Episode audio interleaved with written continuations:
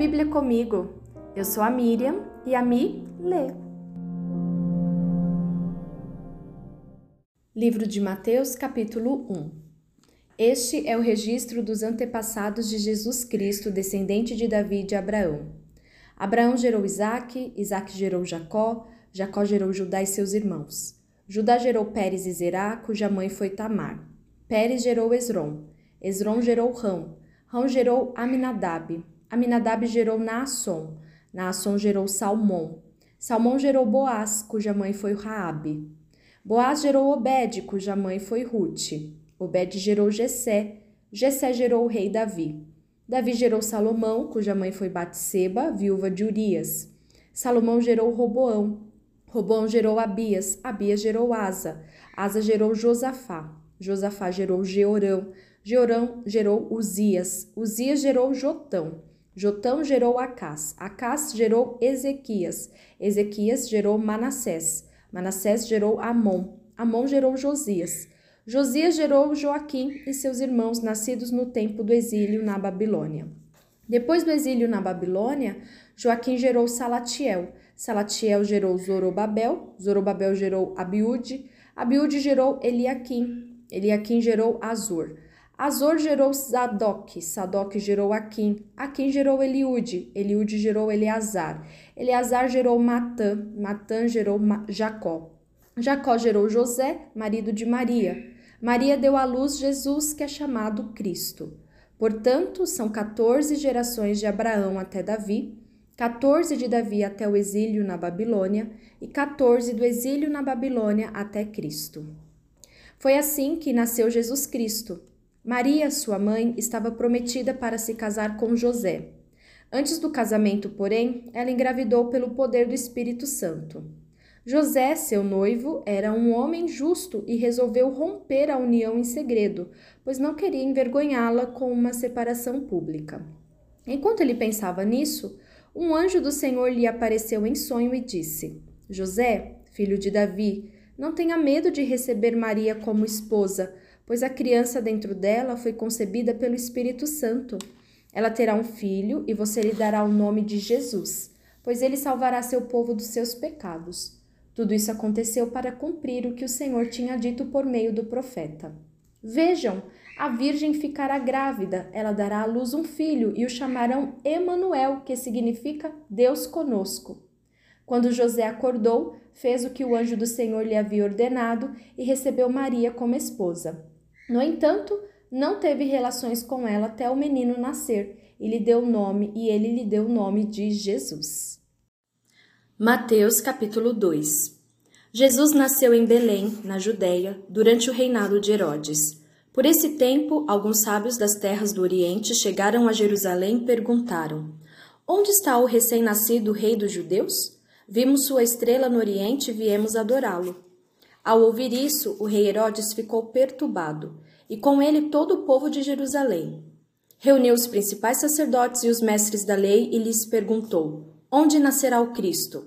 Eles responderam: Em Belém da Judéia, pois assim escreveu o profeta. E você, Belém, na terra de Judá, não é a menor entre as principais cidades de Judá, pois de você virá um governante que será o pastor do meu povo, Israel.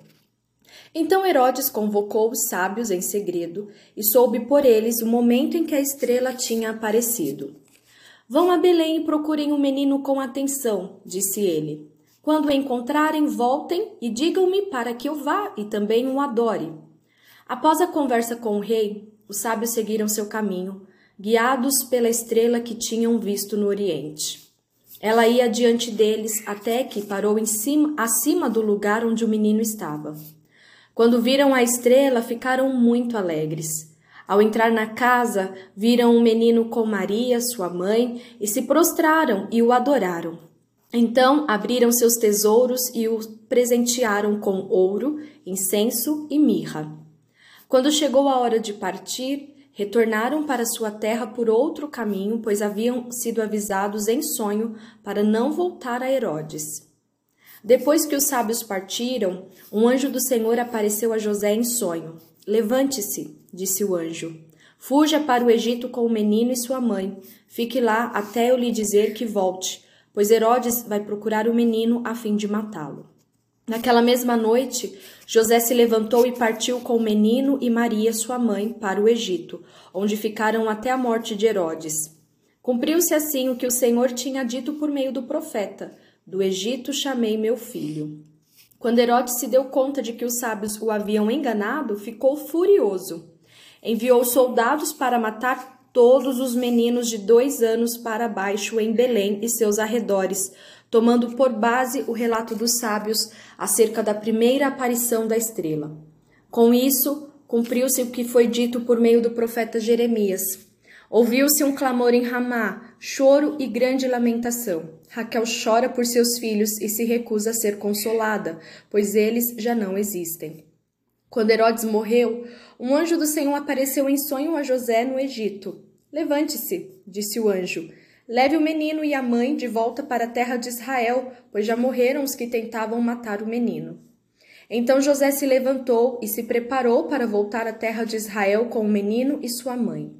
Soube, porém, que o novo governador Ju da Judéia era Arquelau, filho de Herodes, e teve medo de ir para lá. Depois de ser avisado em sonho, partiu para a região da Galileia.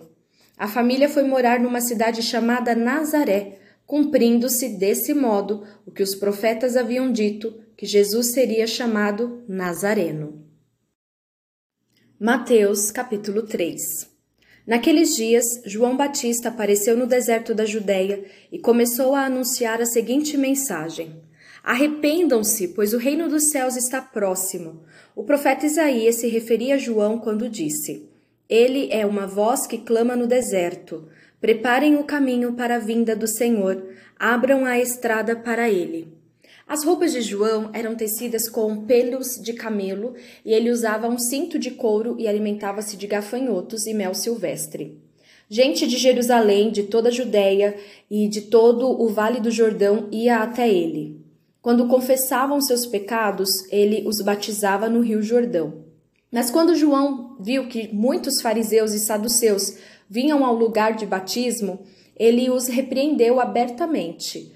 Raça de víboras! exclamou. Quem os convenceu a fugir da ira que está por vir?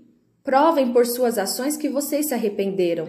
Não pensem que podem dizer uns aos outros: estamos a salvo, pois somos filhos de Abraão. Isso não significa nada, pois eu lhes digo que até destas pedras Deus pode fazer surgir filhos de Abraão. Agora mesmo o machado do julgamento está pronto para cortar as raízes das árvores. Toda árvore que não produz bons frutos será cortada e lançada ao fogo. Eu batizo com água aqueles que se arrependem. Depois de mim, porém, virá alguém mais poderoso que eu, alguém muito superior, cujas sandálias não sou digno de carregar. Ele os batizará com o Espírito Santo e com fogo. Ele já tem na mão a pá, e com ela separará a palha do trigo e limpará a área onde os cereais são debulhados. Juntará o trigo no celeiro, mas queimará a palha no fogo que nunca se apaga.